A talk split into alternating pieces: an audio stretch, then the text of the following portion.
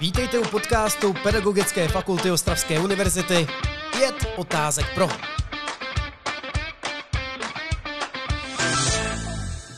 Startuje další díl podcastu Pět otázek pro a dnešním hostem je učitelka na střední škole magistra Miriam Navrátová. Dobrý den. Dobrý den. Paní magistro, já bych vás poprosil, abyste se posluchačům na úvod představila.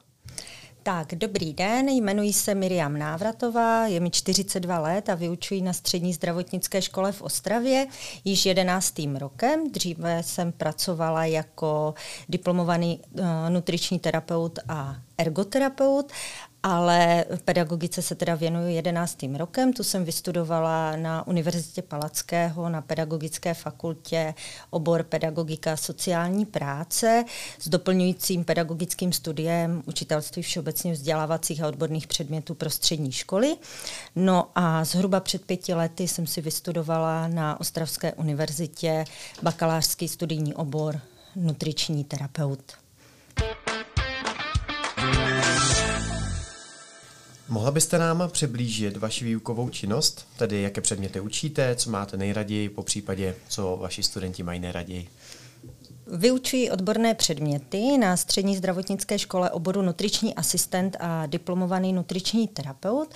A jsou to odborné předměty jako léčebná výživa, nutriční péče či fyziologie výživy. Navštěvuji s nimi i fakultní nemocnici Ostrava v rámci odborné praxe, kde se vlastně uh, neustále setkávám s pacienty a tím zůstávám jako kdyby v té odborné praxi. Eh, na oboru maser ve zdravotnictví pak vyučuju psychologii a komunikaci. Nejraději asi učím psychologii, tam může být člověk kreativní, flexibilní, je to takové příjemnější než ty odborné lékařské předměty a to neznamená ale, že bych je neměla ráda, protože to, to je gro mé profese. No a co mají nejraději žáci? Řekla bych asi mě, ale uh, řekla bych, že je to na každém studentovi, co si oblíbí. Každý máme rádi něco jiného. Jaký význam přikládáte využívání moderních nástrojů, moderních technologií a jak je po případě používáte, jestli je používáte? Tak moderní technologie jsou v dnešní době velmi důležité, bez nich si to ani nedokážu představit. Eh, současní žáci očekávají, že budeme moderní, že půjdeme s dobou, že nebudeme zaostávat, takže využívám různé interaktivní tabule, interaktivní programy na ně, tablety ve výuce, například v té nutriční péči, to se dá krásně využít třeba při propočítávání jídelníčků, při vytváření edukačních materiálů, v psychologii třeba využívám různé platformy, jako je Kahoot, Sokrativ, využívám testy ve formě form, Forms, takže dá se prostě to zapojit úplně bych řekla do všech předmětů. Eh, řekla bych, že to dnešní mládež mnohem více baví, protože jsou zvyklí na to mít ten mobil neustále v ruce a být součástí sociálních sítí, můžu říct, že díky tomu jsem si založila Facebook, Instagram, abych byla těm studentům blíž. No a co musím teda říct, že mnohé ty technologie mě učí moje vlastní děti, protože když přijde nějaký student s nějakým návrhem, že bychom mohli něco zapojit, tak si to musím nejprve nastudovat a k tomu ty děti jsou asi nejlepší, protože vám to řeknou. Zeptám se, jak reagujete na situace, kdy se vám nedaří zaujmout celou třídu, pokud se vám to tedy někdy stalo? Mm, já si myslím, že takové situace zažívá každý učitel poměrně často. Jako musíme si to přiznat ale je důležité nezanevřít hned na celou třídu a hned ji odsoudit. V prvé řadě je důležité si budovat vztah s žáky, pozitivní klima ve třídě a pokud taková situace nastane, tak eh, zjistit, proč ta nálada třeba je taková. Zda je nečeká velká písemka hned po přestávce, zda zrovna nedošlo k nějakému konfliktu v té třídě a tomu se přizpůsobit. Nelpět striktně na nastavených pravidlech, metodickém postupu, to, co jsem si připravila, ale prostě být flexibilní a umět se přizpůsobit, změnit v ten moment rétoriku, pochopit je, změnit styl výuky, uh, okamžitě si vymyslet nějakou novou metodu, hodit vtípek, tak abych ty děti odreagovala a rozbila ten nesoulad, co zrovna třeba mezi námi je. Jo, protože když vcházíte do třídy, nikdy nevíte, co se ten den bude dít, co očekává ta třída, co očekáváte vy. No a ty, co nedávají pozor, tak přednostně zapojit, Ono většinou už je znáte po nějaké době, tak si to umíte vytipovat. A hlavně já si myslím, že do moderní pedagogiky výčitky, výhrušky, tresty prostě nepatří, ale na, naopak uh, tvořit nějakou příjemnou atmosféru. Jaký je podle vás význam a vliv učitelů v současné společnosti? Tak význam učitele je určitě mnohdy velmi důležitý. Pro mnohé žáky jste ten jediný člověk, který, ke kterému mohou přijít, ke kterému si vytvoří důvěrný vztah. Nikdy nevíte, jaké má to dítě rodinné zázemí, co zrovna prožívá, zda se mu zrovna něco neděje a vy pak můžete být ten jediný, který mu podá tu pomocnou ruku.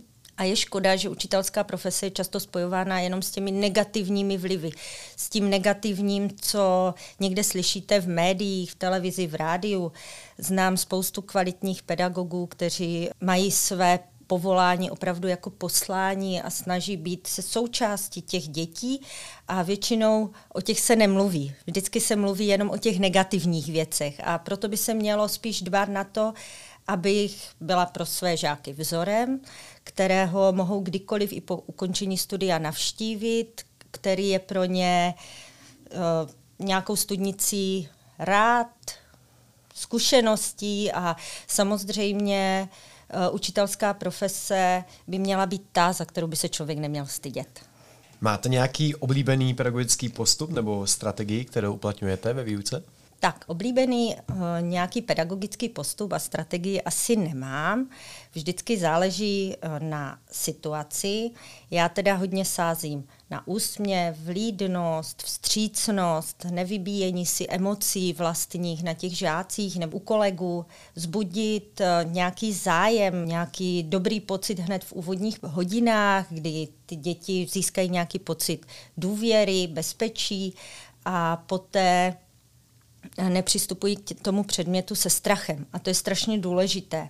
Zároveň ale by měly mít smysl pro nějakou sebezodpovědnost. Já třeba vyučuju maturitní předměty a pro mě je opravdu to důležité, aby všichni odmaturovali. A pokud to dítě ví, že se mě nemusí bát, ale zároveň ví, že musí mít nějaký uh, smysl pro zodpovědnost té maturitě dojít, tak to je asi to nejdůležitější, protože formujete nejenom jeho vědomosti a znalosti, ale hlavně celou jeho osobnost. A čím více mu předáte těch informací a řekla bych vlastností, tak o to bude lepší zdravotník. A u těch zdravotníků si myslím, že to je obzvlášť důležité. Vždycky se snažím všechny informace spojovat s praxí, s tím, co budou používat eh, ve svém životě dál.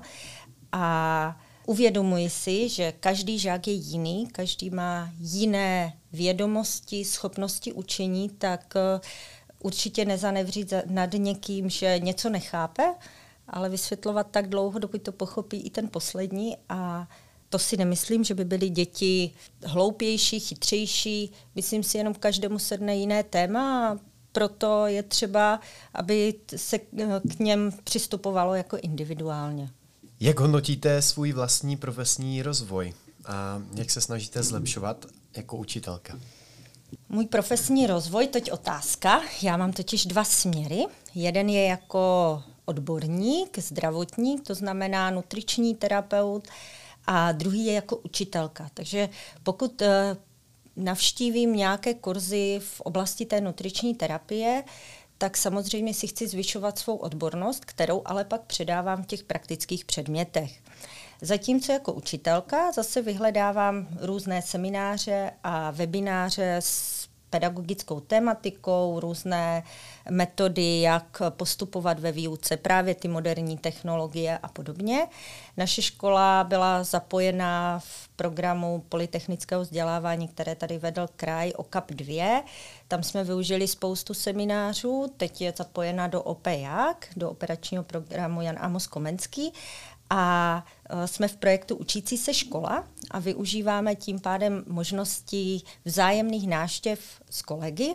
Zrovna teď jdu z jedné vzájemné návštěvy e, na hodině latiny, což e, pan kolega vedl svou hodinu a bylo to pro mě velmi inspirativní, protože vidíte ty stejné žáky, akorát s jiným kolegou v jiném předmětu a jak reagují. A vlastně tím, že to byla hodina latiny, tak vy v těch odborných předmětech zase na to můžete navázat, protože víte, co třeba už ti žáci probrali a co ví a co neví. Nejhorší je, když tyhle ty semináře berete jako nutné zlo, že po vás to někdo chce a neberete to jako něco, co je pro vás přínosem. A ještě tady mám pro vás na závěr jednu otázku, protože náš podcast poslouchají zejména budoucí učitelé, studenti pedagogické fakulty. Co byste jim poradila právě těm začínajícím učitelům, ať už v rámci příprav na výuku, eh, vlastního rozvoje, strachu, postupů a podobně?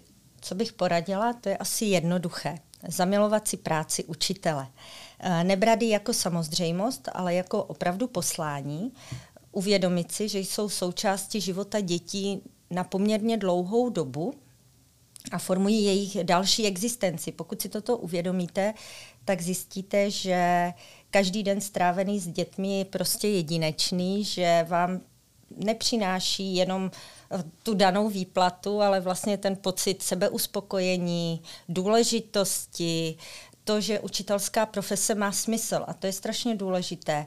Eh, já to naprosto chápu. Je těžké se poprvé postavit před žáky. Já jsem byla nejprve zdravotník a pak jsem teprve začala učit, ale uvědomit si, že každá třída je jiná. Každý žák v té třídě je jiný, každý je individualita, v každém ročníku je jiné klima a samozřejmě ty děti dozrávají. Takže to, že uh, jeden žák byl někdy takový neznamená, že za rok nemůže být úplně jiný a hlavně se do ničeho nenutit. Pokud mi nějaká metoda výuková nesedí, tak ji prostě nedělám, protože ti žáci to okamžitě poznají, že si v tom nejste jistý a zvolit prostě jinou.